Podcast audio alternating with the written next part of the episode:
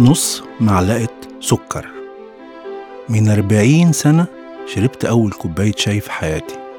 بعد أول بق كده ما عجبنيش. قررت أعمل زي الكبار أقول لمرات عمي ممكن نص معلقة سكر. في الحقيقة نص المعلقة دي خلت طعم الشاي اختلف تماما. حبيت الشاي بسببها وبقى ليه معايا مشوار طويل. عرفت بعد كده لما كبرت إني بشربه بثلاث معالق. يعني زيادة.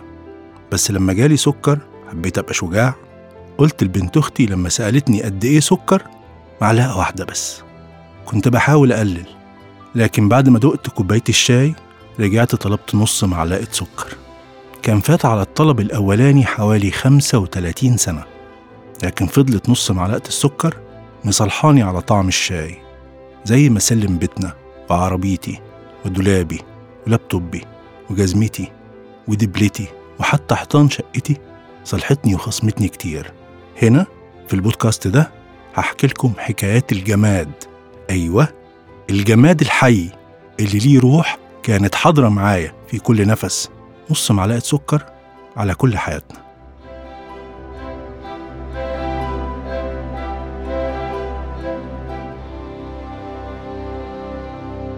مكتبي مكتبي العجوز قوي. اللي أكبر مني بحوالي 15 سنة يعني معدي الستين مرتاح. مكتبي اللي ذاكرت عليه من أولى إعدادي لحد تالتة ثانوي. عاشرني ست سنين. المكتب اللي كان سبب خلاف كبير قوي بين أبويا وحماة اللي هو جدي. يعني لما بابا بعد ما دفع المهر أصر إن جدي يعمل حسابه في الجهاز على أوضة مكتب جدي ما كانش مقتنع إطلاقا إن في حاجة في الجهاز اسمها أوضة مكتب.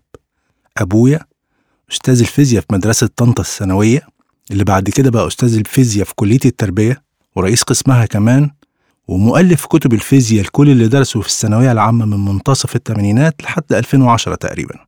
وكمان واضع امتحانات الفيزياء في الثانوية العامة من منتصف الثمانينات لحد سنة 2000 ما عدا سنة 91 عشان العبد الله. لكن ما علينا أبويا أصر على المكتب وجدي جاب المكتب والمكتبات وعمل له أوضة المكتب. عندي قناعة إن الحاجات اللي معمولة من الخشب الطبيعي أكيد روحها أقوى وتأثيرها أكبر بكتير جدا لأنها جاية من كائنات حية. ما علينا. نرجع للمكتب اللي صاحب أبويا من سنة 59 لحد ما قرر يسيبهولي سنة 86 27 سنة مصاحب راجل عاشق للعلم والفيزياء بالذات عاشق للبحث والمذاكرة. بيتنقل لواحد صايع ضايع بيحب الأدب بيحط روايات بين صفحات الكتب مراهق ممكن يخبي مجلات ما. أكيد المكتب يا عيني كان مصاب بصدمة. بس المكاتب زي الكلاب عندها وفاء عجيب لأصحابها.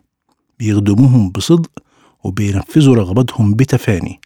مكتبي اللي كان مكتب أبويا ساب كل كتب الفيزياء وبدأ يضم روايات لنجيب محفوظ وإحسان عبد القدوس ومجيد طوبيا قصص ليوسف إدريس ويحيى الطاهر عبد الله.